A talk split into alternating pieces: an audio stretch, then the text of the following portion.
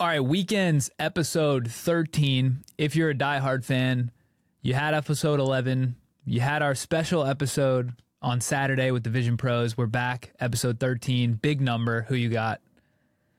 Yeah, 13 is um we were talking about Alomar and the Indians last time. 13 is Vizquel. I love Vizquel cuz he's Venezuelan. That's where I'm from. Um big big uh superstar back home. Um Michel Ballack. I don't know, it's like Michael, but I try to pronounce it the German way. Uh my boy Mo, he's a diehard Chelsea fan. That was his guy growing up. Uh, Michael Ballack. and uh, I'll also shout Steve Nash, who Ooh, one of my Nash. favorite point guards, man. I kind of I think he robbed an MVP from my boy Kobe, uh, but I let that slide. One of my favorite point guards of all time. Some other big names on the 13 list. OBJ. Oh yeah, Let's not forget Okay. the reach back catch. OBJ. Yep. We got some some big quarterbacks. Dan Marino's 13. Kurt Warner, Super Bowl champion. Kurt Warner 13. two times. Who else we got on here? James Harden, but I mean that's I think we could have gone without saying James Harden. Um, Alex Rodriguez, that's a big one. Oh, A Rod, man, yeah, killer, killer. Uh, you know, steroided, steroided out, but I I guess at least he admitted it, so the baseball gods forgave him. Um, dude, Kurt, Kurt Warner, people forget his story. He was like a he was like a bagger at a grocery store, and like walked on to I, f- I forget exactly, but uh, we'd have to revisit that story, man. That that was uh, pretty legendary. I remember th- when I was growing up, those teams with Isaac Bruce and Torry Holt and Kurt, like that, that was a sick team to watch. The same way that you watch the Chiefs today, I feel like they were really good. They were yeah, they were monsters, man. Yeah. All right, dope. Let's get into it. Um, huge Apple Vision Pro week. So we co- a lot of what we've been doing is on that. Covered it, used it, gave our takes every which way. We've got a couple little nuggets on that we can get into. We can save that for the end, or we can get into it now. Pick your poison. What what direction should we go? I mean, let's get into the Vision Pro just because it was such a. Ma- I mean, that's if you were on the internet, that's probably like we probably even had fatigue. I have met. I'm like swiping now. I'm like, I don't want to see another Vision Pro thing. It was Same. just like so much, so so much. But it, but I guess it did deserve it because I think it is uh, that breakthrough of a product. You had a sick YouTube video on it. Thumbnail was super dope. Ti- title thumbnail combination, you cracked that, and so the rest was just gravy. But what were uh, synthesize or summarize that sort of sort of your thoughts? On the from the YouTube video, Yeah. basically my you said, thoughts you are said you're going to return it. So Yeah, and I'm and I'm like, that. I'm eighty percent return. So ba- basically, what happened is I wanted to kind of use it for two hours, sit down and like make a reaction right away. And like I'm not the fastest with the video editing, so it took me two days to put it out, but like I had recorded it right away. And my initial quick reaction was like, holy shit, this is amazing. The immersion is crazy. The spatial video is unbelievable. But as I was playing with it for two hours, my head was hurting and I was running out of stuff to do already. And so I was kind of mm. like, A, I did I did think I had somebody in the comments, Paul Revere, busting my balls. I definitely thought this is good for content. Like I'll get views if I say I'm gonna return it. But in my head I was like, I think we said that on this show. Like, Yeah, yeah, we did. Getting it for the content opportunity. Yeah. Yeah. so the Paul Paul obviously didn't watch our uh, our long form because if you read the comments, he was giving me a hard time. But this I, I thought it'd be good for content, but also after two hours, I was like, wait a second. In two weeks, this is gonna sit on the shelf. Like this is just gonna mm. be. I'll use it once in a while, or like friends will come over, but. So I'm kind of 80% leaning towards returning it because of that fact. I just don't think there's enough to use. However, as I thought about it more, every new app or experience or program or content series is just going to get like piped over time. And so if I return it, I'm basically I'm basically betting that there's going to be no killer use case or no transformative experience that gets dropped between now and the V2 coming out. And that's just not going to be true. Like there's going to be something that comes out in 6 months that becomes like a killer use case and I'm going to have to rush to buy it again. I think if that happens. So yeah, maybe I'm saving four grand, maybe not. But that, that's kind of where I landed on the return of like, I think I'm still kind of leaning towards returning it just because there's not a ton to do. But you put it through its paces after we initially talked and like used it for productivity and stuff. So I want to hear, did your opinion change or where you at on it? No, I still think it's like a V3, V4 where where it'll be like time to really, really buy. Because there really is nothing to do. Like there's just not. Like I don't I do not have any urge to pick it up anymore. Now I will say like the the single player viewing experience, like I really do think it rivals like a ten thousand dollar if if you just put on like a good pair of headphones, uh, you know, AirPods Max with the device, and you just sit back. I do think it rivals like the most expensive home cinema experiences. It's it's phenomenal. But again, it's like single player, and I already don't really watch any shows or movies as it is. So it's like, am I really going to use it? I'm also leaning towards returning it. The reason I'll probably keep it is just because the uh, the chance that if something really dope does come out, like I want to cover it, like especially for Metaverse. Um, but at the same time, like what is after this last reel that went super viral is like what is covering it really going to do for me? Yeah. You know, it's like it's like and and so am I just keeping it because I may get a lot of views when something comes out? But now we you know we go back to the same thing we always talk about in this show. It's like what do those views even mean? Does, does it really matter? So I don't know. I'm also leaning towards returning it. I actually think um, Quest Three is just a much better buy. Like in my Quest, um, and I'm not a huge like gamer either. I don't use it that much either. It just sits there and collects dust. But the catalog is just so much bigger. And I have tried like um, Microsoft Flight Simulator in VR using um, like virtual desktop on the Quest Three. It's phenomenal. Like, and there's just yeah. so much shit that exists for the for the Quest Three. Quest Pro, yeah, there is there's nothing, man. Like, there's just not a lot to do. Um, and the novelty will work. That's why I told everybody not to buy it. Um, but yeah, no, there, dude, there's gonna be a day where it's like a, a Pokemon Go style explosion of an app that becomes like everybody rushes to get the Vision Pro, whatever version it may be at that time, and that that like changes everything. Um, it's just, I think we're a couple years away. The question, a good question to kick around, because I actually think this will be a good segment, just talking about like hypotheticals, because everyone loves hearing this. A good question to kick around is like, what apps or experiences if Apple announced tomorrow, do you think would cause people to try to knock the door down to try to buy these secondhand and like the prices on eBay of people flipping them? I can think of a few. The live sports example, like the, in the demo in the Apple Store, like we talked about last time, they showed they like peeped the soccer and the baseball live. If they, I think the reason they didn't put that on there is because they don't have the licenses yet from the leagues. They ha- they have the MLS. Apple like either owns MLS or owns the right. Yeah, they don't own, but they own the rights. Apple TV owns the rights to MLS, so they I'm sure they can get the soccer stuff done in the U.S. If they announce live sports and you can watch on the field the way that that demo portrays, it's over. Like that that is that is a huge use case. Although now the football season's over, so they'll probably wait until next NFL season to do that. So that would be one. Two would be like a first person shooter, but you're not going to have haptics or the omnidirectional treadmill. So it would still be cool, but I feel like not that you're, you're going to sit on your couch. like I don't think. Yeah, we already have that in like in, in the Quest. I, there's not enough stickiness to it. I don't think. Yeah. So what else? What else could there be? Can you picture anything or no? That's the Quest. Well, I think you, you put it on your story that I really agreed with. It's the multiplayer component. So like that is one thing. Like being able to watch a game courtside with with you know all the homies like left to right to me and um, it's like direction. The sound is directional, so I turn to my left to hear the guy on my left a little better, and it's like, and it's and it's that experience. That's definitely coming. That there's going to be a lot of stickiness to that, and I do think that's the future of like watching live events, um, concerts, things like that. There's nothing really I can think of right now that'll have the masses rushing to buy it. I mean, there's a few things that I can think of that I'd spend a lot of money on. I'm sure people are, are working on this, but like, let's say a super highly realistic, either you know, filmed by an acclaimed director or just like pure, you know, Unreal Engine 5.2 or 3 or whatever, um, would be historical reenactments. And so, oh, I like that. I, I, don't know. Imagine like a 360 visual of being on the raft with George Washington as you're crossing the Delaware. Or, I mean, any, anything that you can think of, right? But like historical reenactments where it puts you right there into the action. Maybe it's even a 30 second clip or a 10 minute short film, whatever it may be. I think there's something there, and that's going to be a lot of fun. Um, we talked about it. I think in the Quest Two, there was one, and it's and it's morbid and it's grim, but there was like a 9/11 simulator, and it sticks with me because it was so like jarring and traumatizing in a way.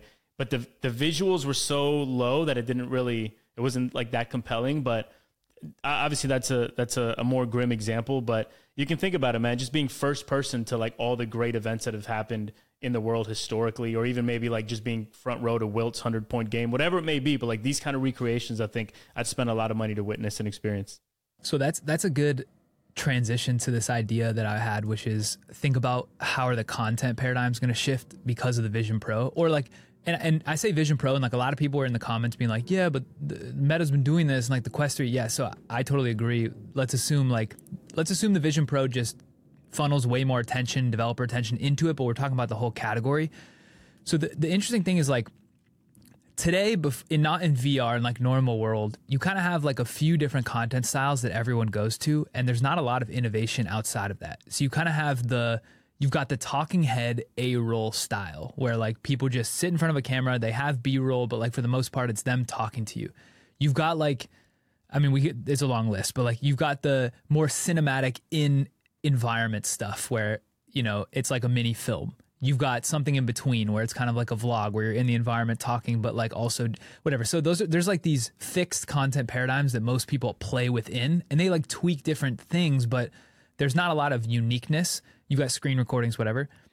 So once this came out what was cool one of the cool things i thought was it created a lot of interesting experiments. Like you had the screen recording from POV, which is cool. We haven't really seen that. If you wanted to do that before, you could hold your phone up, I guess, to your eyes, but like there was no clean way to do it.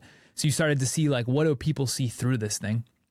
But also because the device itself is a meme, you had a bunch of people like going places with it you wouldn't have thought and like acting skits out and stuff and those went viral. So I'm curious to get your take on like what what are the content options or ideas or frames or types that could come out of this that would open things up broader than what kind of like the options people have today? Like do any come to mind that are exciting to you? Yeah first i wanted to touch on the the quest 3 because i was getting that a lot too and i actually came to that conclusion. The quest 3 is a better buy for 98% of people at 500 it's like close but it is like it is like the Quest 3 being like a, a, Corvette Stingray. Like it's just a dope, dope vehicle, but we're comparing it now to a Bugatti that just hit the market.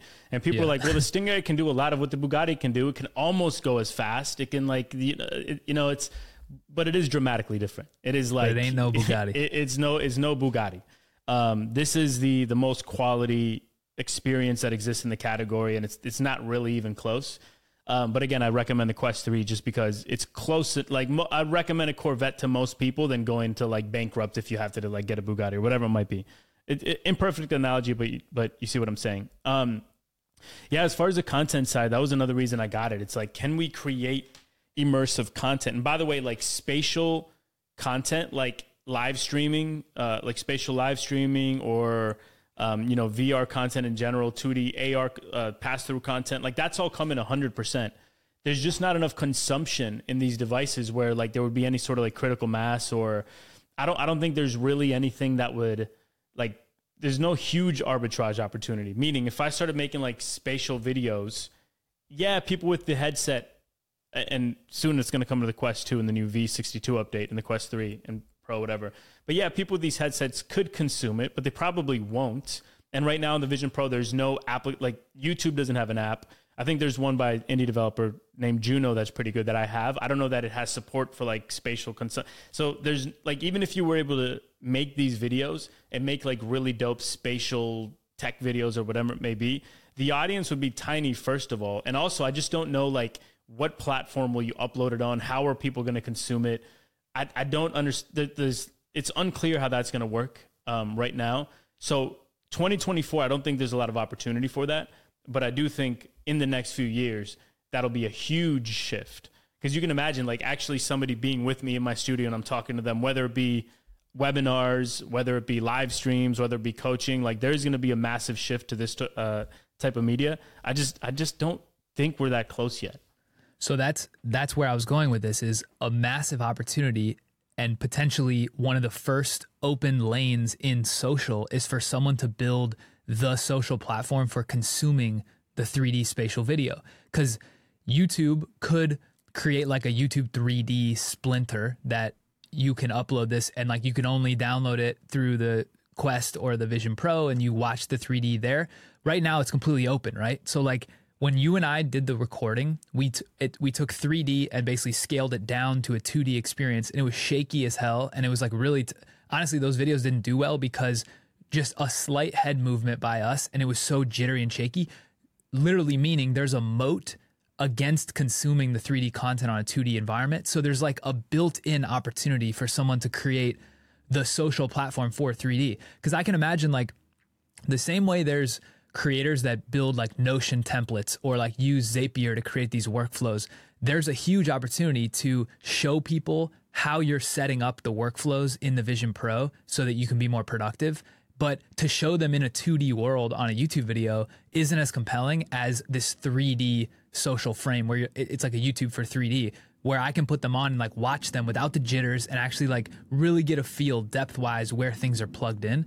So because it's small, that's why the big boys wouldn't go after it right now, which is why I think if you're a developer and want to play social and like you're like capable with VR, that's like a huge opportunity, I think.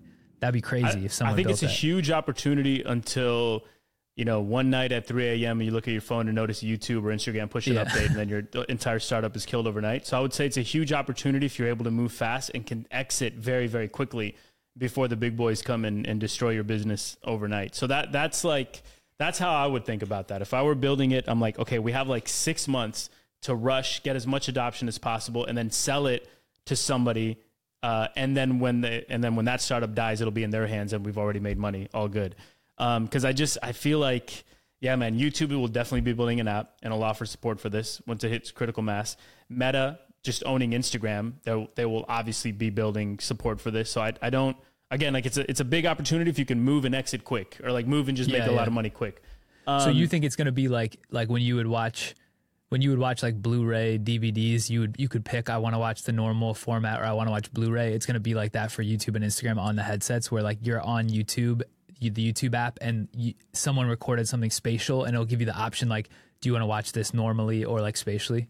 That's how I think. I mean, the good thing about spatial video is that it, it's it's similar to like cinema in your iPhone. They they're capturing the depth uh, data, but you don't have to. Like for example, I can consume a spatial video in 2D and it's just a square video.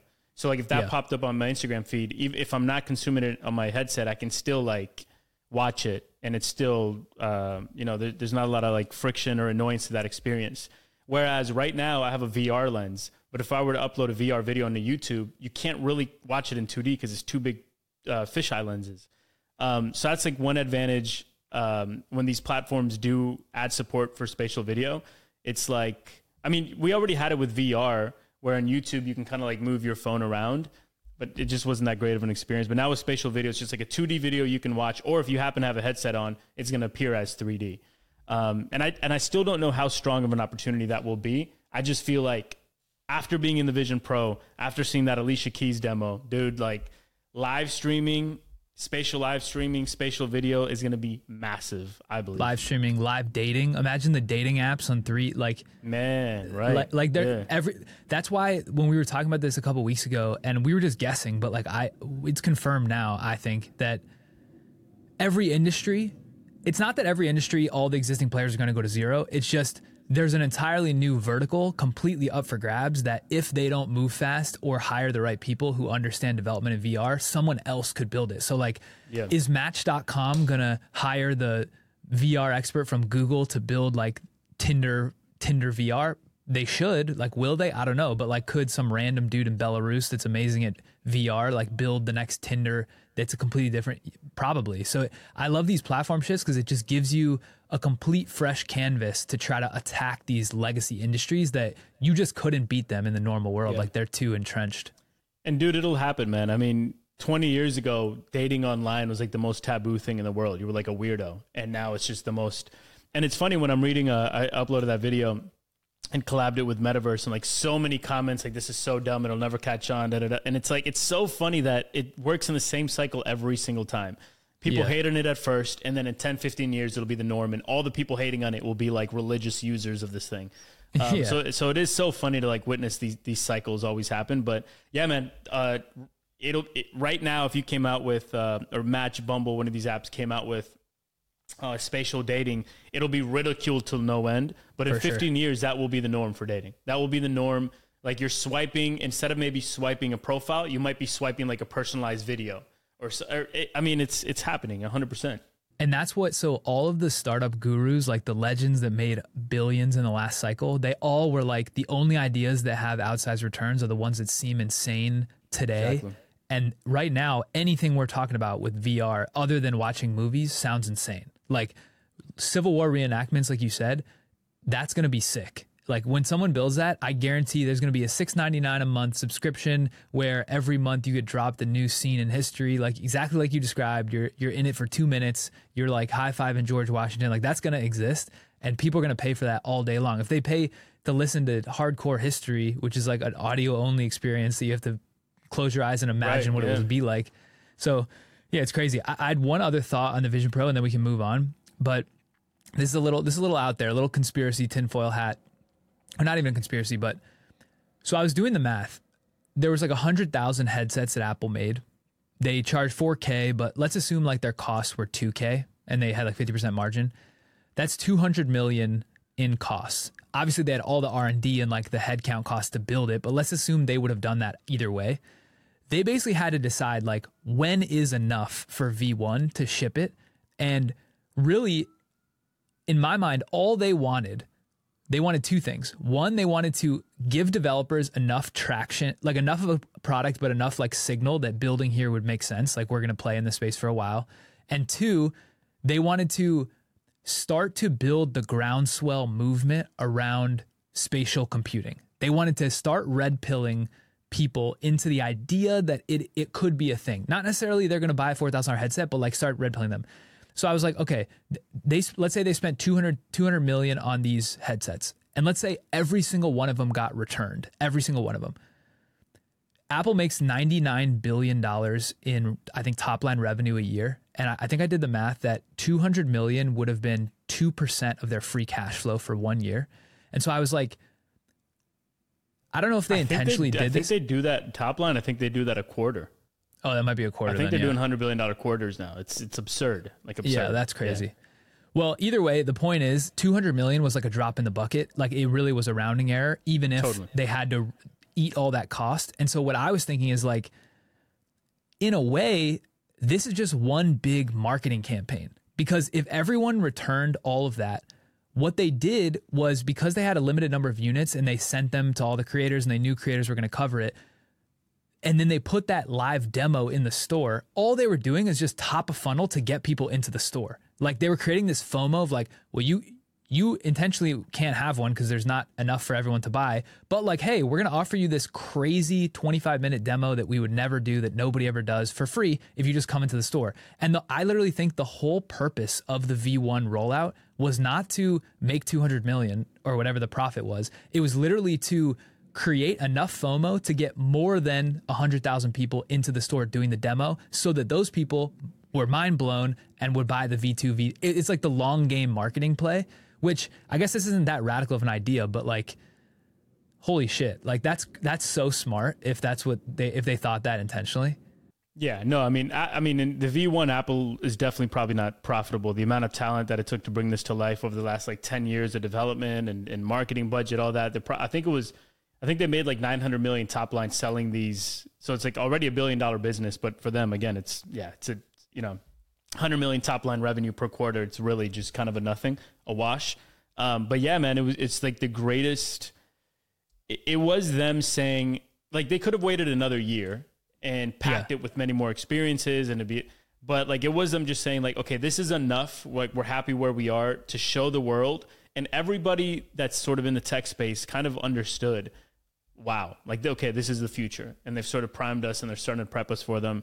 It's already like it's public knowledge you know uh, through patents and the, the famed analyst i always forget his name ming, ming choi something like that. He already Yeah. said apple's already working on eyewear um, you know, that'll just be glasses, and that's coming sometime towards the end end of the decade, closer to 2030s. And they already have patented, and they're working on contacts. That'll probably be closer to the 2040s. And this is where it's going. Like this really is to me. I'm convinced that this is the the future of computing.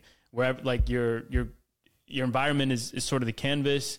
Um, the the confluence of AI too, like the immediacy. Um, there won't be any any lag when you're interfacing with AI, and it'll be very very intelligent. And so like it's very exciting right now in tech, especially like building in tech over the next 20 years. I just think there's massive opportunity as the improvement of hardware, the improvement of uh, you know spatial computing and AI is all like coming together, and it's going to end up in this confluence of just. It, it- it's going to be incredible, be and like the. Vision Pro was a glimpse into that, into that future. Yeah. I mean, so I, cause I was thinking like They could have just made a thousand demo units, sent them to the MKBHDs for free, and been like, "Yo, go crazy," and like create chaos online. The But FOMO would have been crazy if they did that. the FOMO would have been crazy, but but I don't think you would have had that many people going to the Apple Store for the demo. But because because mm-hmm. think about like the way marketers structure stuff online, they're trying to get your email address, so they'll like give you all this free stuff because they just want to capture your email address to sell you stuff later. In a way, the 25 minute demo is them capturing the customer email address for everyone that wouldn't have spent 4K. So so by making it an outlandish price and by like having a super small number of units what they essentially did is like created this have and have not category. And the people that have not are like, well, I want to experience this. So they go to the store, they give their email to Apple. And now those people are thinking for the next year and a half, they saw that demo, which was insane. They, they saw Alicia Keys up close and they're like, I want this. And I think it was just, it's such a smart rollout instead of the like toe in the water, a few demo units and like see what we can do. Just, just brilliant marketing. I feel like. Yeah, I mean, there's a reason why they're the most valuable company to ever exist, right? Like they just when it comes to marketing, storytelling, product design, it's just they they have the best of the best in all categories. They have like a 300 million dollar I think cash moat now. They can go and acquire anybody. They can um, they can 2 3x anybody's salaries just to get the best talent. Uh, it's it man, Apple is Steve Jobs, man, the DNA, his DNA runs through that that company still, and it's like what he built. It really is like that spectacular. It's like you cannot. It's just such a special company. So my my one worry, and then maybe we can move on to another topic. But somebody made this point, and it's so true. It's like the data now that they're going to capture is unbelievable. Even to the point, like I'm wondering if they're tracking like so. So when you see something, depending on if whether your reaction is fear, you know, allure, whatever it may be, your pupil uh, reacts in certain ways. Right now, they're going to have all of this data, and like the yeah, I mean, I, I used to think like Google has the most like intimate and and personal, and most comprehensive and detailed data, and like maybe Meta's up there, but I think Apple is probably going to be as close as anybody um, with the data that they're capturing. So I'd like to see like the privacy policy. Nobody really cares anymore nowadays. I feel like, anyways, but it is something to keep an eye on, or you know, something to think about. Certainly moving forward. The business opportunity number two bill, uh, heat maps visual heat maps. Literally like it, you go from click-through rate to see-through rate. It's like did someone look at that and look away? Like why why did they? I didn't even think about the data but that's a really good point. How, how are they even digesting that much data of like every micro movement of your eye? Like it's wild. Yeah, I, I have no idea. I mean, they have thousands, if not tens of thousands, of data scientists and freaking PhDs all day, every day, building al- algorithms, tracking this. I mean, I, I don't know wh- where it all goes, but something interesting to to look at and, and to cover maybe moving forward. yeah we'll keep you guys posted on the apple vision pro but for now we will cease with the vision pro content i'm sure everyone's like had enough of it I'm tired Okay. of it. Everybody's tired of it. Move Yeah. on. Where should we go next? So we've got a couple random, a couple random build uh, uh, blueprint ideas. We can talk about the build along thing. I actually think we should talk about the build along thing because there's a, there's a good amount of stuff in there. Yeah, let, us talk about that because I want to see. Uh, we can talk about the ManyChat integration and the opportunity there when used properly. Um, but yeah, go go ahead and, and frame it. Uh, I want to hear about your build along, the experience there, the the reaction, um, and what your plan is moving forward with that. Yeah. So for people who don't who never heard of the word build along, basically I had this idea that I wanted to create kind of like an under the surface companion long form video to explain the process of making a short form. So originally it was this idea of like, can I film myself live as I'm making it, talking out loud in terms of like, oh, I'm writing this line. Why am I writing that? All that happens silently when we're alone. But I was trying to come up with a way to articulate my thoughts and the rationale for why I was sequencing things a certain way in the script and like with the making the editing choices.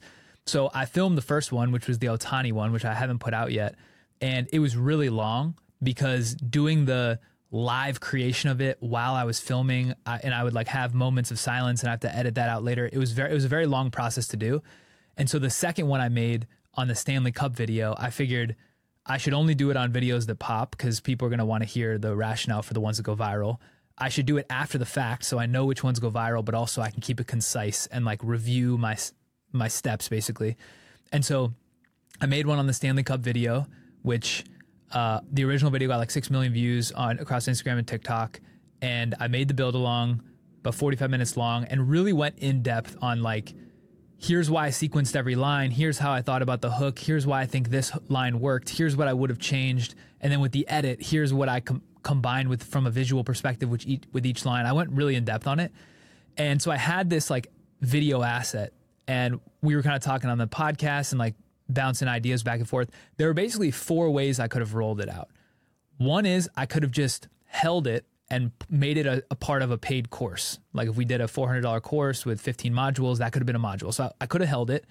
I could have released it behind a free community paywall or not even paywall, just like an email wall. So all you had to do, I would make an announcement about it. You would put in your email, you'd get access to a free community. It would be in there.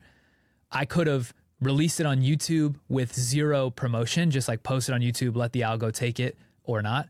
And then four is what I chose to do, which is release it on YouTube, but then add gasoline via short form to see what we could make happen. And I can like quickly just quickly run through like the pros and cons of each because I think it's helpful if someone's kind of thinking about this.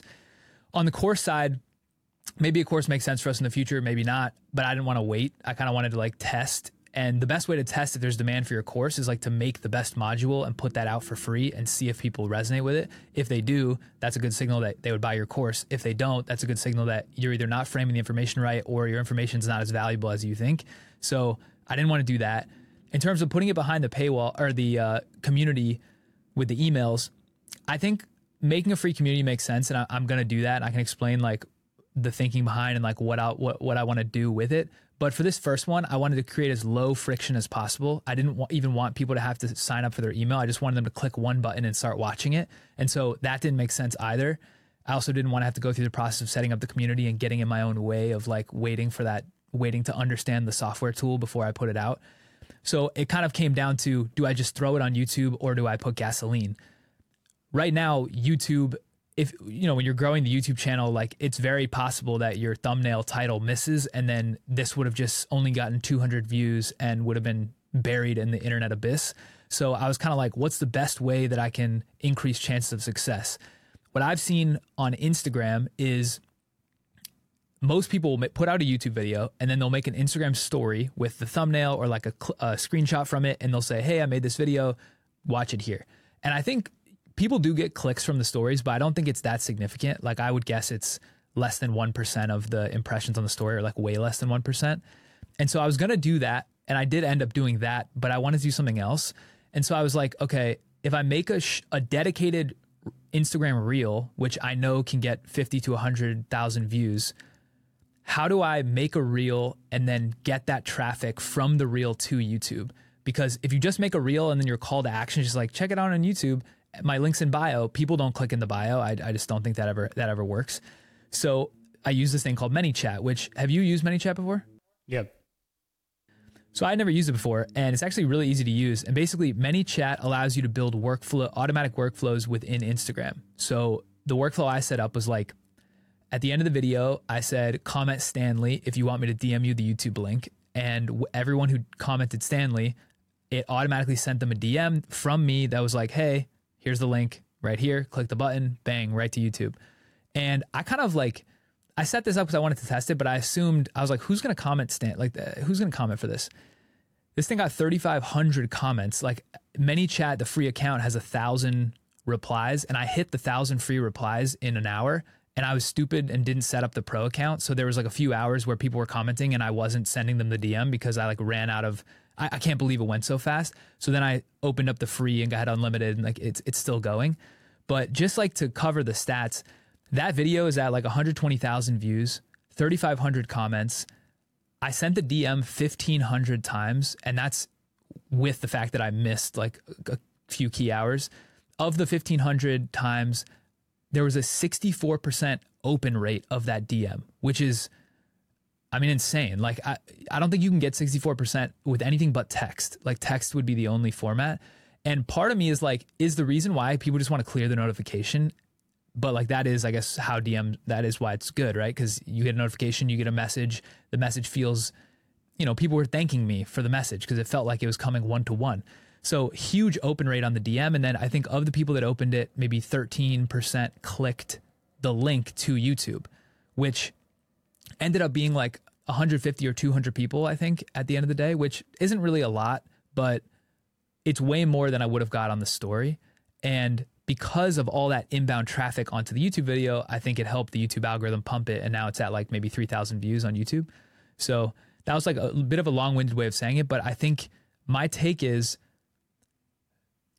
D, like you, you always say this DMs are amazing. DMs are like where everything goes down in the DMs, like you said.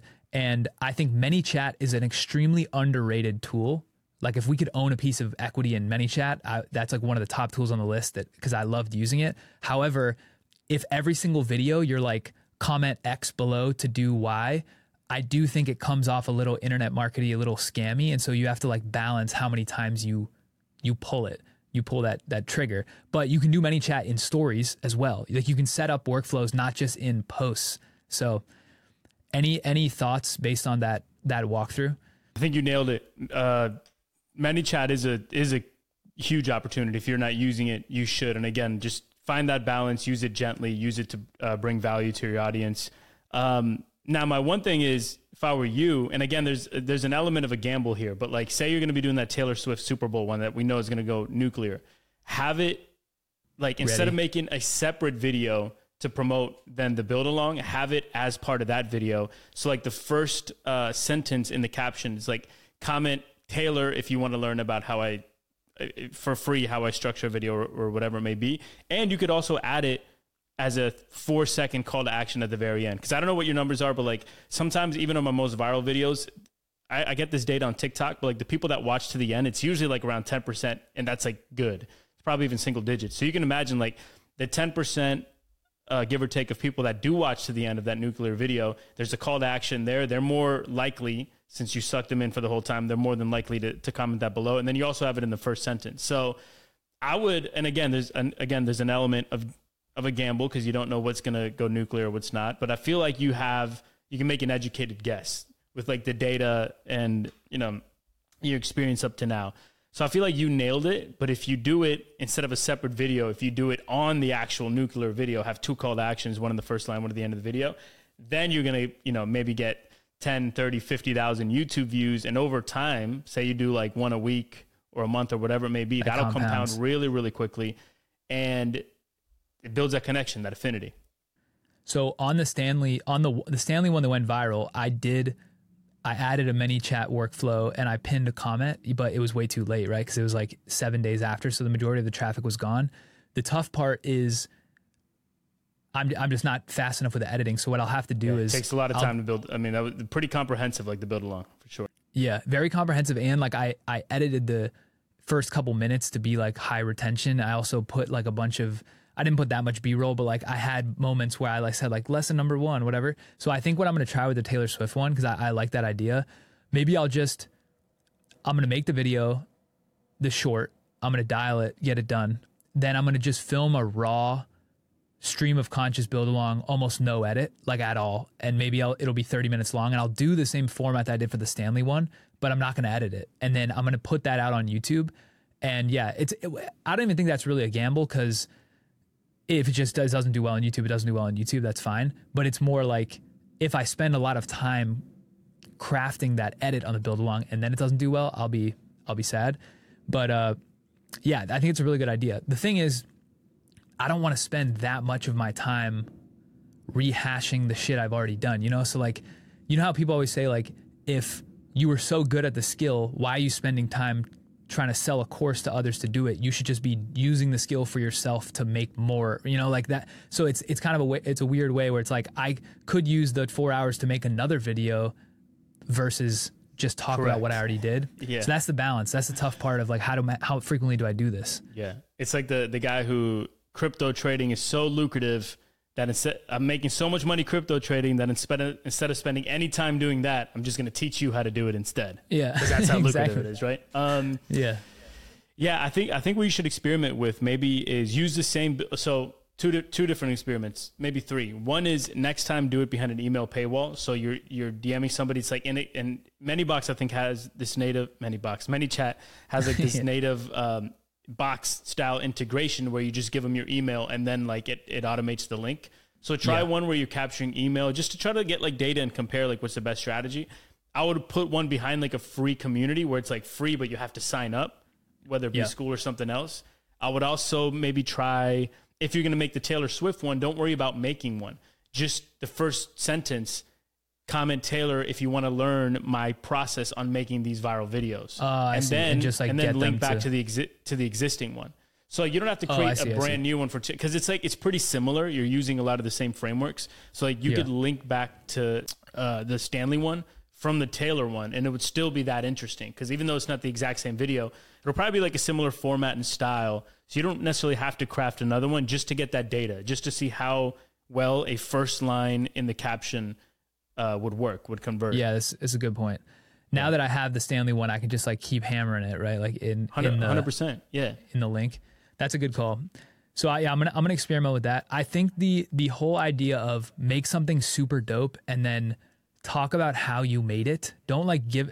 I mean, the, like not advice. It's just like me breaking down the. It's like the iceberg strategy. Everybody sees above the water. I'm gonna show you what's below the water, and then just putting that out. I think there's something there for sure. Like I could. There's probably a seven figure business just doing that. If if I wanted to figure out a way to monetize to squeeze the monetization juice out of it. But for now, I want to keep testing it for sure. to your point, like I want to shout out actually Kyle Nutt. He's like this young filmmaker, and I think he's he's cracked this model. Like, uh, first of all, he's just unbelievably talented, so he's got that going for him as well. Like, not a lot of people could do what he's doing, but he goes out and he makes a short film, and it's like a passion project. It's not paid, it's not a brand deal. He just makes these dope short films that lit they go insane on social media, like nuclear on every like you go to TikTok, you go to YouTube, you go to Twitter, wherever he posts them, they just go crazy. He's got the juice. He's just got the formula. And then he uses that and then he does a making of, right? And then the making Nice. of also goes insane. So he's he's not only doing the, the the actual film, then he's doing a making of, then he's doing like a YouTube behind the scenes and everything is flowing back to his I think he has a course called like Vertical Video Pro. But like everything flows back to that so so well where the top of funnel are these videos that people just love and they like adore him now. Like he's got a cult fandom because of these videos that he's been making for like 3 years now. Um, and then they follow him to the long form where he explains the behind the scenes and shows up. And then in that long form, he uses then to to promote like the course. But he's given out so much for free that he Yeah, develops yeah. that trust. Where I'm like, yo, these videos are so fire. I've learned so much. I need to like. If the free shit is that good, imagine what the paid stuff is. I think that's the mindset for most people. I think he's easily uh, built a, a multi seven figure business just doing that, and he spends his time getting to just make the films that he wants to make. Yeah, think I, gotta he's, I gotta study. I gotta study him. Does he are the are the films that go viral are they vertical first or are they horizontal first? They're they're vertical first, and so the behind the scenes he'll he'll usually have like another short to follow it, but then he has a horizontal long form that where he goes deeper into depth. And he's shooting though he's shooting the horizontal as he's doing the vertical, or does he have a Yeah, so he's shooting him? he's shooting like he's got people and he's shooting like the horizontal behind the scenes, maybe a camera set up on a tripod, or he has somebody else like doing the B roll. Um, Yeah, but the actual films are shot are shot vertical. That's sick. I gotta check him out. No, he- That's very cool. He's one of the best in the game right now. I think he's like super cracked it. Again, like he hasn't just figured out like this funnel. He's you know he's not just like a super operations guy. He's also just happens to be incredibly talented. Like his stuff is, it's like it's brilliant filmmaking techniques, whether it be lighting, acting, angle. Like he, great cinematographer, but he also knows what hits on social. Right, like they they're very short combination. there it's a dangerous combination man and he's also um like he just understands how to kind of hack people's psyches uh and what's relevant in today's day and age for certain age group like he's just very study him man he's he's i think he's cracked it better than than almost any creator that i've seen I'm gonna study him. That's put that one down. I'm gonna study him. We'll we'll pull some topics for for next time from that. I love that idea. I, I think so on the on the community thing. This is what I'm thinking. So I'm gonna I'm gonna use Skool because I want to I want to trial it. And e- the email only list yeah email list. That's basically what Skool is, right? It's effectively an email list with a sexy community forum thing on top, more or less. Or I don't even know if it's sexy. i wouldn't even like say sexy forum. bro i would Yeah. that's the one thing about Skool i'm in i'm in greg isenberg shout out greg and it's all but like the ui the whole it, Skool feels like it's 20 years ago like Does i'm it? using the I haven't internet even and, opened like, it. try it man it feels like you're using the internet in like 2002 with like static little forums and, and message boards it, it just feels feels so outdated, but the email Yeah. capture is very valuable. So th- this is what I want from it. I only want to offer three things. One is I'll post the behind the scenes stuff there. Well, I guess before I even get into this, this is my thinking is I have this theory that putting any content behind a wall is dumb because the whole idea of content, you if you have if you have a sailboat and there's no wind, your sailboat's just sitting there. If you if wind comes along, you're like, fuck yeah, wind. Like we're going fast. Why would you want to turn away from wind? And and algorithms are wind. So it's like to to take your content that can get pushed by a force that's not you and purposely put that under the surface where it can't be pushed means less people will see the content means that content's not working for you optimally so i've always thought like it's dumb to gate any knowledge any content all of that should be above the surface getting pushed as much as possible and what you should gate or or charge for is access to you or uh, a product I mean, I guess technically a, a digital product is knowledge, but you get what I'm saying. Like, if you're making a piece of content, for example, like people who write paid newsletters, where only the subscri- only the paying subscribers can read it. By default, your ideas are not being spread to everyone, which means it's much harder for other people to find you and pay for your thing. So you have to now make two sets of content. You have to make content for the paid people below the surface, so all your best ideas get no light, and then you have to make other content above this. I feel like it's just a it's just a backwards thing. So and I, I could be wrong, and I'm I'm happy to hear a debate on this, but I just feel like you're you're swimming upstream by taking your content and putting it behind a wall. And so even if that wall is an email, like a free community, if I take the build along that could have gotten 10,000 views or 10,000 eyeballs who saw my stuff on YouTube and now only 300 people are seeing it, is that is that worth it? Especially if it's free, like I'm getting I'm getting no monetization back from the 300 people. Yeah, so I, I've always thought like using the I'm going to post this content behind this wall as a perk is actually hurting me. So I don't know if that's the right perk, but um, I don't know if you want to respond to that before I go through the my thoughts on the community thing. Yeah, I'm actually I'm a little conflicted. I don't know if that there's a right answer. Um, funny enough, so today I was scrolling my feed like Short Stash. He's a one of my favorite photographers. I think he's very very talented. Yeah, He's like a Canon. Like they literally just pay him yearly just to uh, represent them. Um, so he he put out like a video where he's like promoting his paid subscription group in within Instagram, and it's like five dollars a month. And it's true, like even if even if you get a lot of people and it becomes like profitable, it's then like okay, if you have something really really valuable to share, it's like, do you want to put it in that group or do you want to post it? for the discoverability, for the added, right? Like I think that would probably be more added to your brand long uh, term.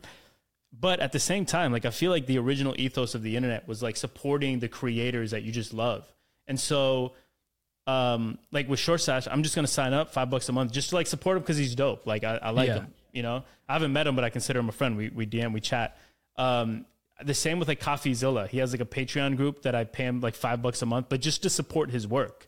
Maybe not like he doesn't need it anymore. I think now he's just fucking crushing it. So so maybe i'll, Yeah. I'll take that back. Um, but there's nothing in that paid group that's ever going to bring me value like maybe some maybe i'd be able to like the I, I don't know. I don't like i just do it to support the creators that i love. Same as like mr beast. I think he has like a five dollar subscription on youtube.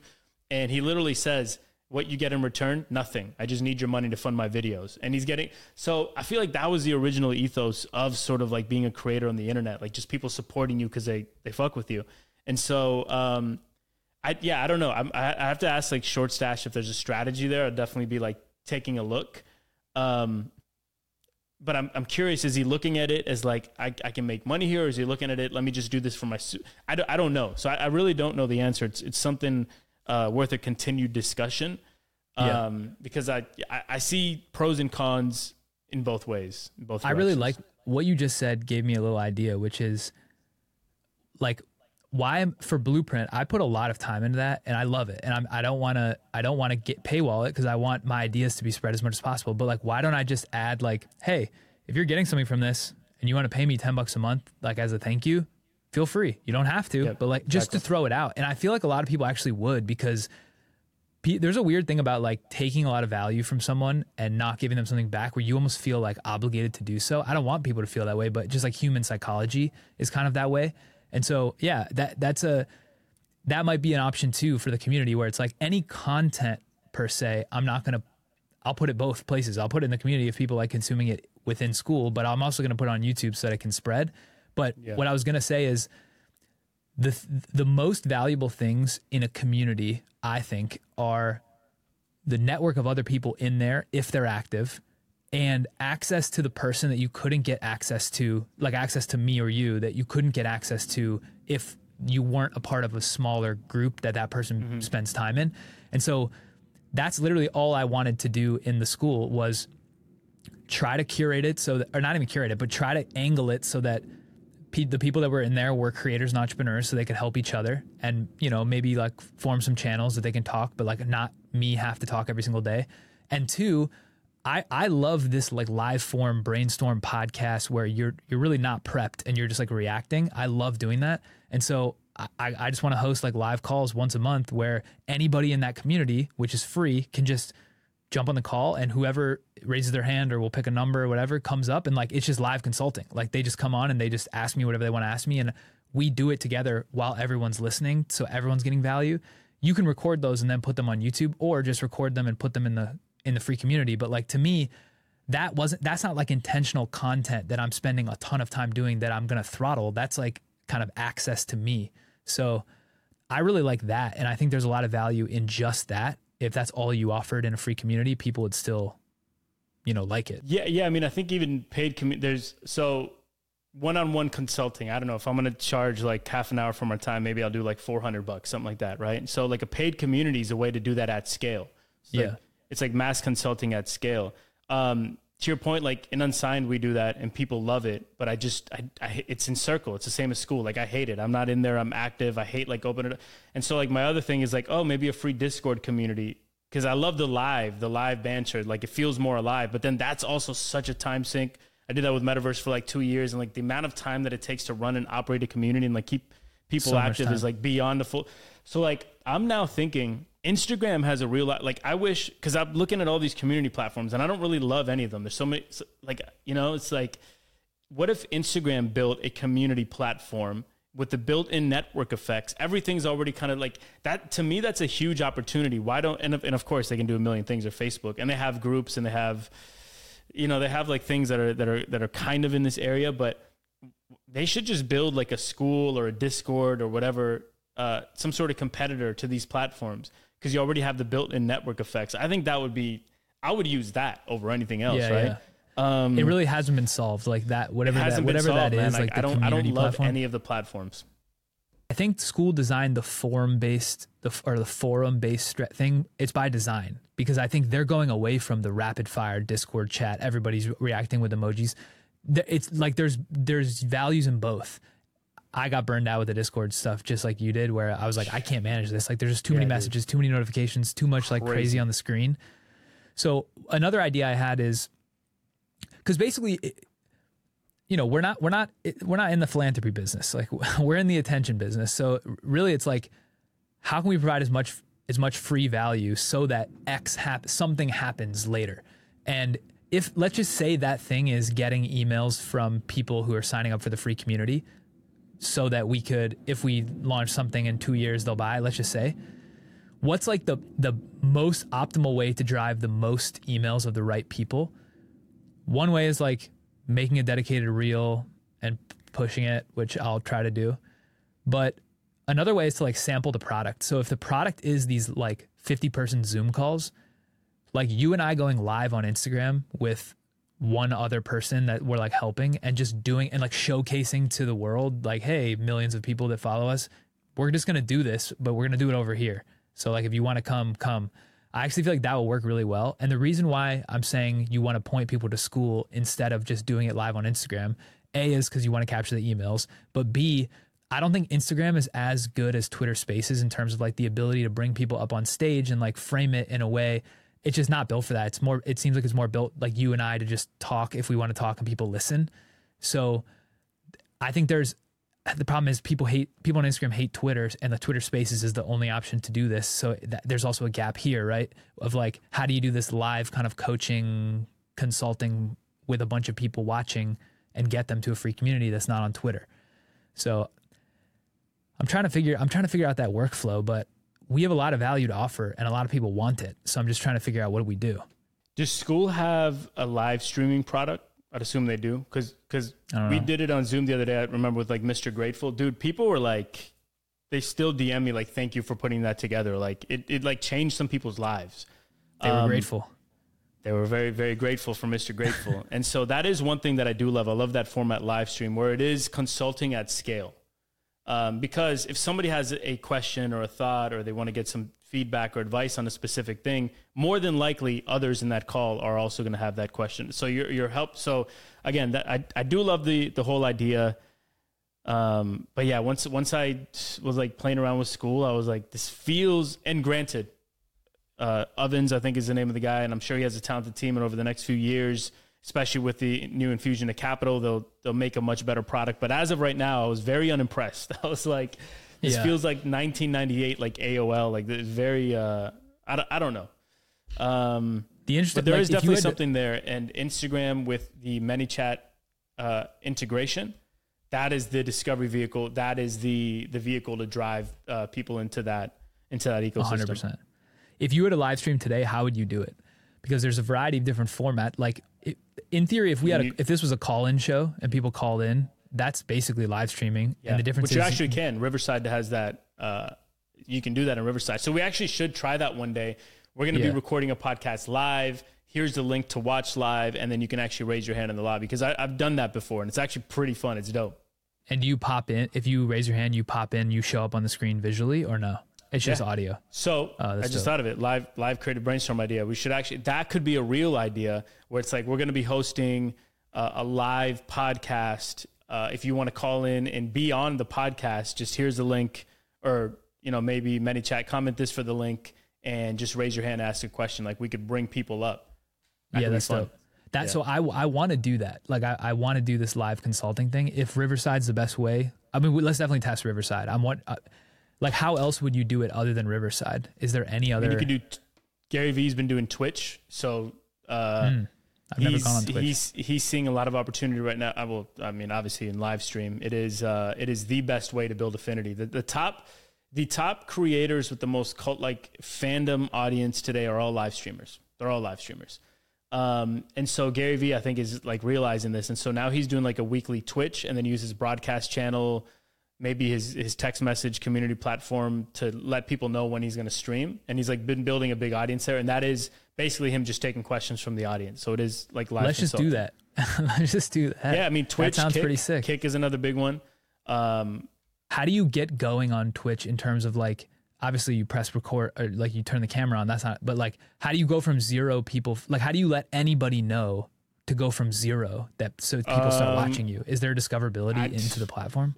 Probably, but it's. I'm assuming it's extremely difficult, right? But um yeah, I use OBS and I set up my whole thing. When I was running like Metaverse, I would do like some live Twitches. So I, ha- I think I have like a thousand followers or something on Twitch. I just never use oh, it, but I've been thinking about it a lot too. It's like I should, yeah, we could experiment with that. Like once a week, we're just on Twitch, and it's like, yo, we're gonna spend an hour here. Come hang out.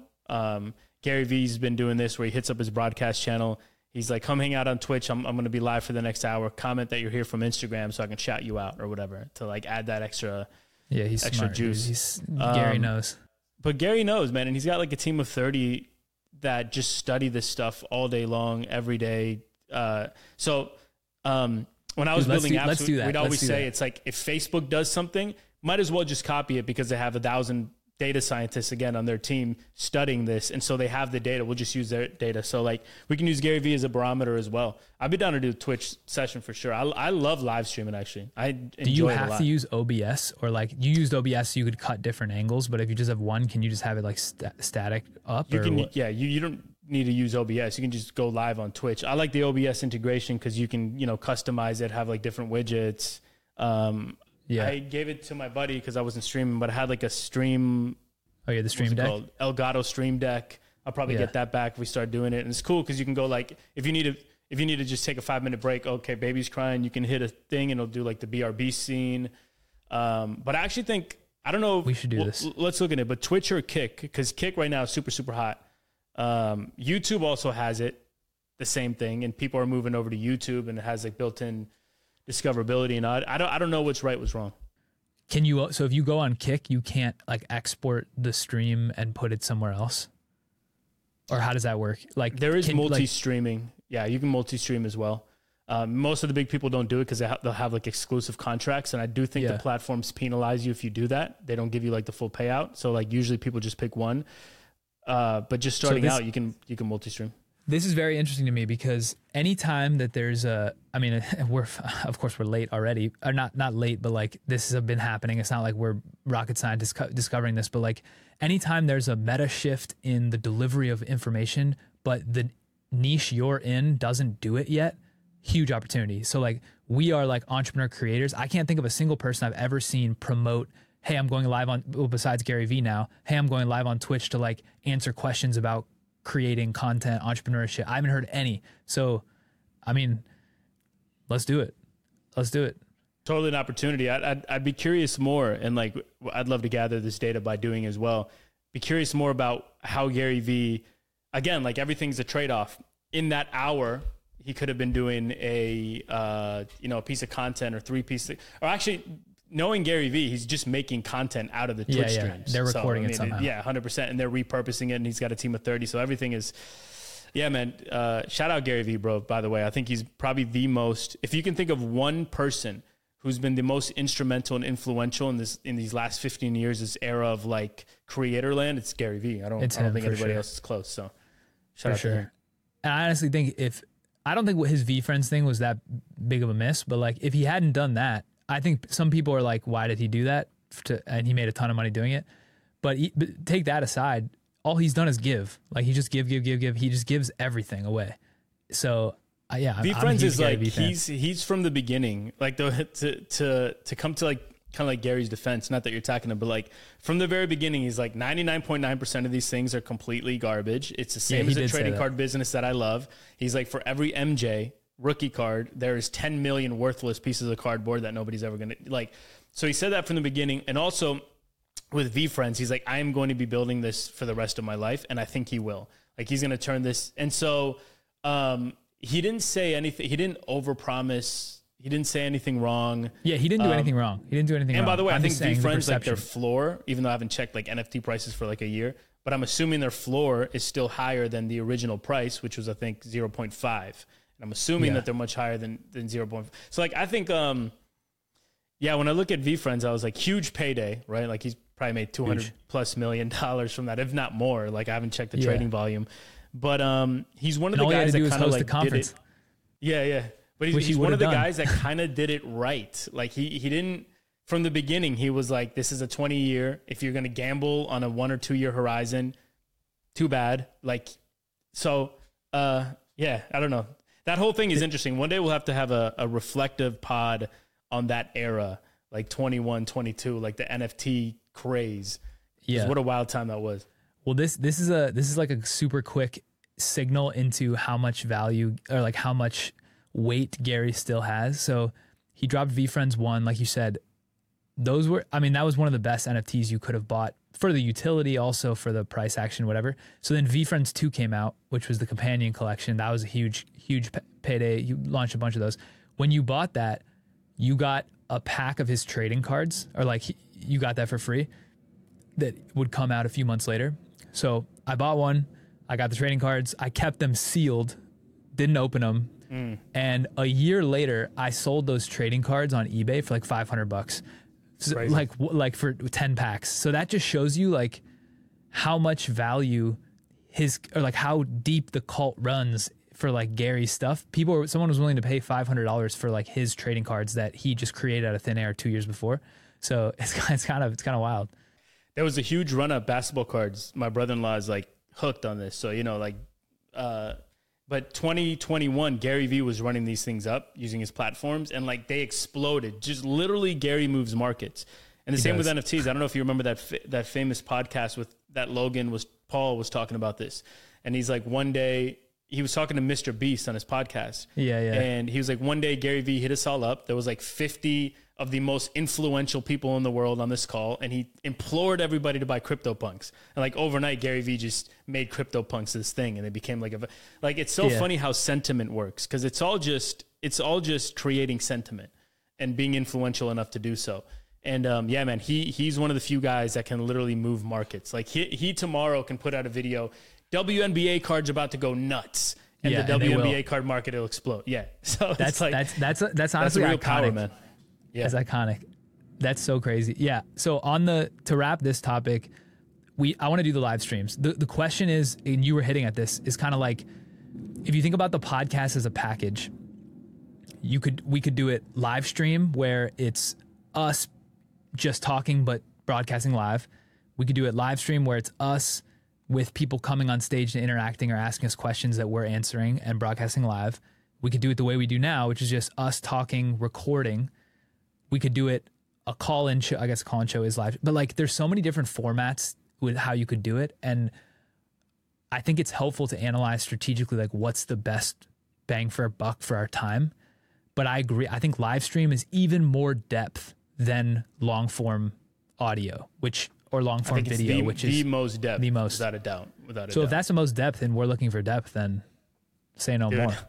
I'm telling you, man, the most cult fandom is uh, uh, Kai Cenat, is Pokimane, is Doctor Disrespect, is um, the, these are the creators that I they they can sell anything and sell out anything, and like the amount of influence and pull and power that they have is is absurd. I would Yeah. say like the only non live streamer that has the same, actually more, is is obviously Mr. Beast, but he's you know he's an outlier, he's his own category. But live streamers run the shit, like they just do. They run the internet. The only the only thing holding me back from live stream from having held me back before from live streaming is that I just assumed if I tweeted out or if I let's say we made an Instagram reel, you and I each, and we were just like we're gonna go live, that that would probably get two hundred fifty thousand impressions or views on Instagram. I just assumed like the overlap of people that watch Twitch and that are like active on Instagram is not tight, and so we just wouldn't drive a ton. Like I, I just assume I like picture my wife, and I'm like she would never click a Twitch link, so like sh- no one would. But like that's obviously super naive. I bet I bet it's much it would be much easier for us to build a few thousand people on there Well, than we, we try it. I think a reel is probably the wrong format just because time. It's like if you're scheduling something, the views come in staggered over a longer period of time. I think it's broadcast channel. And another reason, um, I'm gonna try like so that giveaway that I did was crazy. I'm gonna try to do a lot more. All these brands like sending me free shit that I'm not gonna. They're like, I'll send you something to make a video, and I'm like, I probably won't make a video, but you can send it, and they send it. Um, but I just want to give those away on like my broadcast channel, and that could be the vehicle to like grow the broadcast channel that could then funnel people Grow into like stream. Twitch streams. Or so it's like it's all a flywheel. Speaking of this, because I want to get into this, like like newsletter, because I wanted to talk about it last episode. Yeah. What are what do you see like personal versus like a more professional newsletter? So candidly, I want to take my newsletter now, and I just want to make it. Um, Kind of, you know, Publish Press from Colin and Samir. I think they do a Yeah, good yeah. job, but it's all like create. It's all like YouTube creator. There's not like anything else really. So I want to do more a general like creator with a specific focus on emerging tech, like how creators are using emerging tech to advance their business.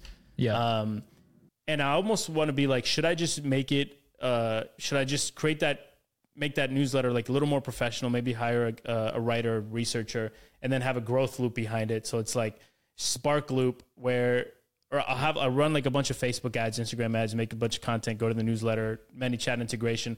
When they get to the newsletter, have like SparkLoop, and then they. So basically, like say I'm getting like eighty cents for a reader.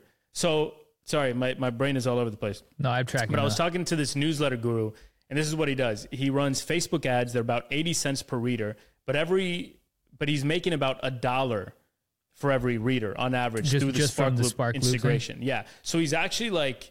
So, so It's he's money- actually making twenty glitch. cents. It's an infinite money glitch. I don't think it's going to exist for much longer. This news, the newsletter is going to be like this bubble. Everybody's like doing it now because they've discovered it. But we have a unique, unique angle where we have like this short form thing popping. Everybody's doing it on Twitter. I don't think it's working that well anymore. Like these threads, if you like more of this, follow the newsletter. I'd imagine doesn't that's work. hitting like critical.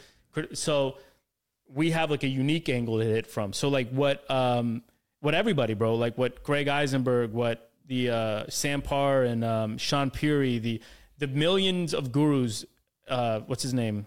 Um Sahil Bloom, what everybody's done via Twitter, we can kind of emulate through Instagram. I think that's 100%. a winning formula. Um so food for thought. So th- this, this is this is this is what I would do. So I was I was considering launching a second newsletter that uh I really like your idea, not creator focused. I was going to do like basically like all the sawdust that isn't b- blueprint that I come up with. So like business ideas and trends, or like McDonald's is something crazy. Let me break it down. Like it's something that I wouldn't talk. Blueprint's more like me, and then there's all this Right. other shit that's like the world, and I was going to talk about it. So let's assume I do that, you do the creator thing. We both have these like niche focused things, like just just for the conversation. So the way I would the way I would look at this is th- there's two things you said. One is how do you get people in the door? So everyone was using the Twitter threads. You could use paid Facebook ads, but we could use organic short form. 100%. I I 100 I haven't even really t- I only made one video about Blueprint and the and it drove like a thousand subscribers and it was like a And that wasn't with. ManyChat. Imagine that with ManyChat. Like, Exactly. And I'm waiting. I'm redesigning. I'm having a guy redesign blueprint, so it looks like actually like a blueprint, like this faded thing. And so Oh, once sick, that's sick, live, sick. I'm gonna drop like a huge video and try to try to get that to go. But the point is, organic short form to get people in the door for sure. That's gonna work really well. And the problem is how many t- talking about the newsletter as itself will will burn out after you know you could only do it once a quarter. But if you talked Right. about stories in your reels that were reflected in the newsletter and you kind of did your like call to action at the end, that might work. But actually, I think we get a lot of newsletter subscribers just because people listen to us and they're like, we like the way they think and the links are there. So just put that aside. That's the top of funnel. For sure, we should do that. Nobody's doing that. The other question, though, is the SparkLoop piece, which is like, how do you make the infinite money glitch print? So right now, we're assuming that, well, I guess if it's organic, it's zero cost in. So anything you're getting from SparkLoop is additive. But we're assuming the Spark Loop thing is going to exist forever. And I think that is also coming to a head where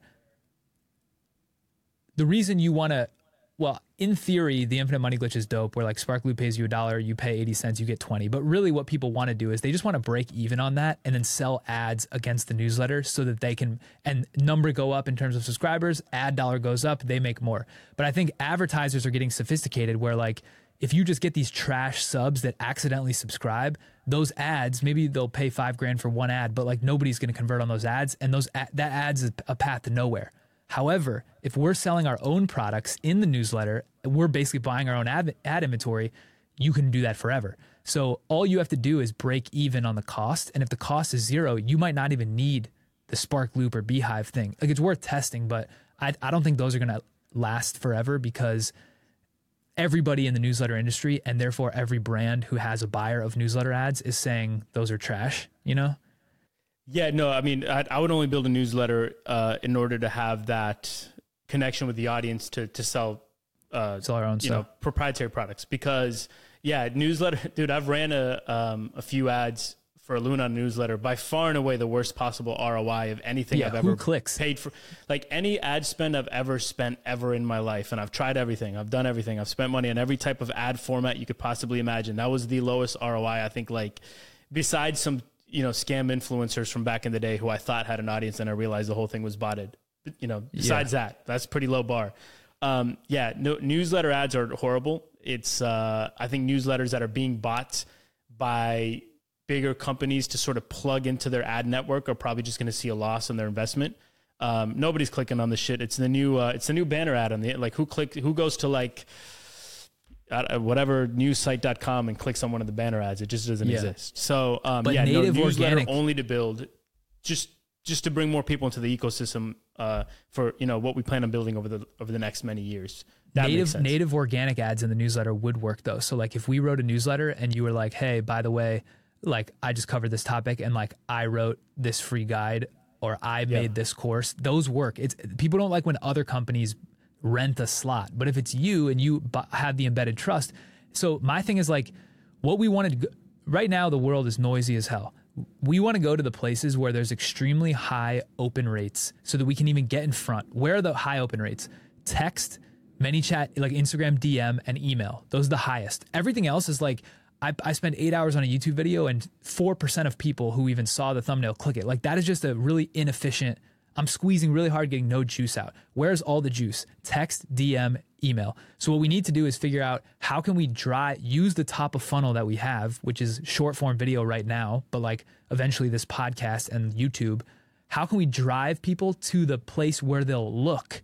And in the places they look, text, email, DM, that's when we get them where we want them to go.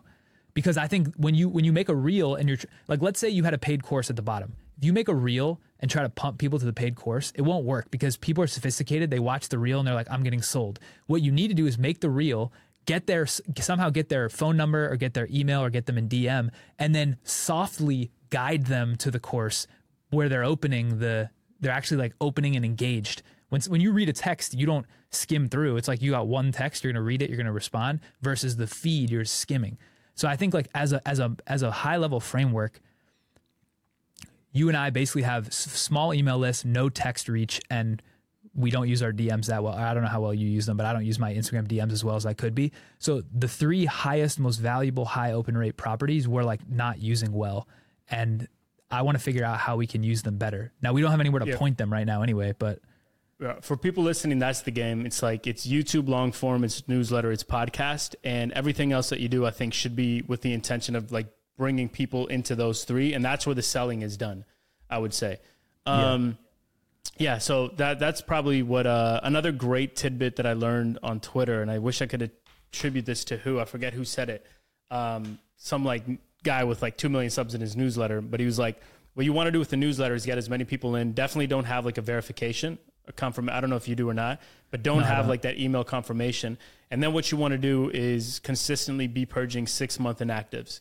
Just and then that's how you grow a newsletter. Because as soon as you have like, as soon as your open rate takes a hit, click rate, whatever takes a hit, so does the overall thing because the way that Google and, and other uh, email providers are flagging this stuff. And so like that's what you recommended. Just get as many people in there as possible and then purge six month inactives and that's the way to grow. And so I don't know, man, that that's probably I, I've been reshifting. I was like, I think that'll be my strategy is like trying to really, really focus on this newsletter.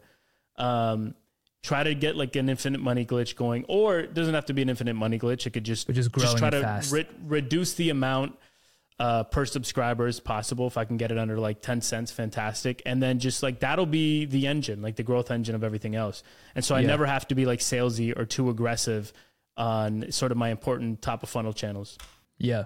The other thing, uh, this spurred a thought is basically like if you're listening, we've named like 10 different channels like podcast, YouTube, streaming, Instagram, Reels, TikTok, text. Like there's so many email, there's so many channels. What I'm realizing is in theory, you want to be everywhere, but there's not enough time in the day to be everywhere until you have a full time team.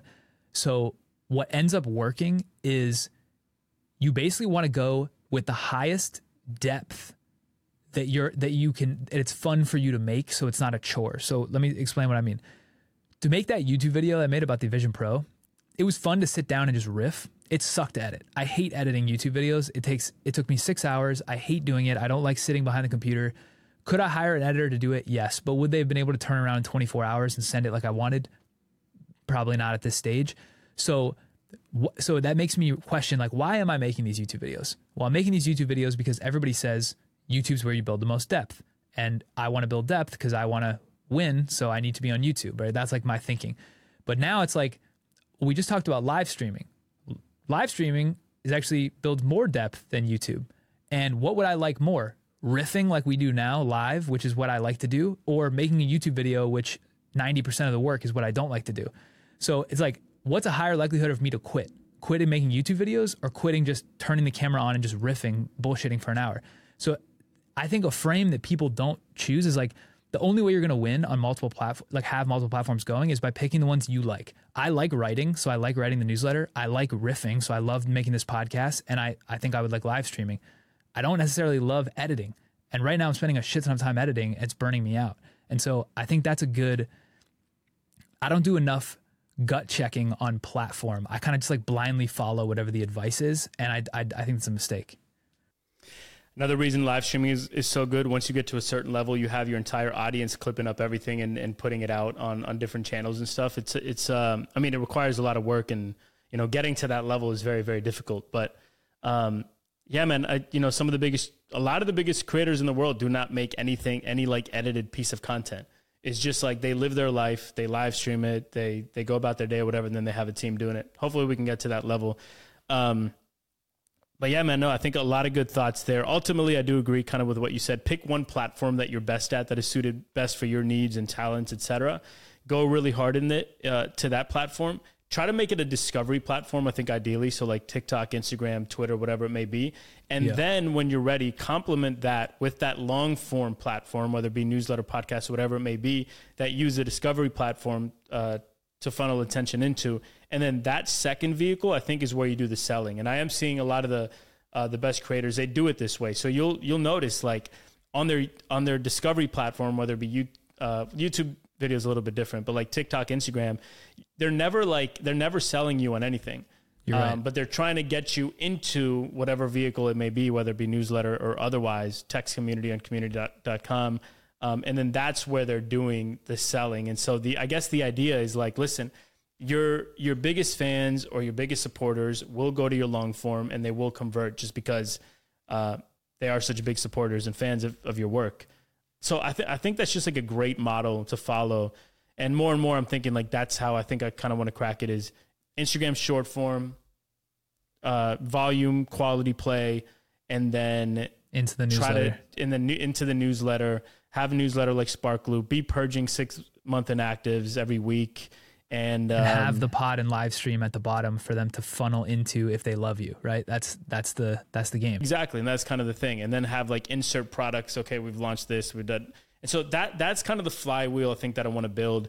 Um, and I wish we could overlay something because like uh, Pograb shared like Jocko Willink's entire Oh yeah, ecosystem, was sick. and I love that. And I and I and that's kind of what he does.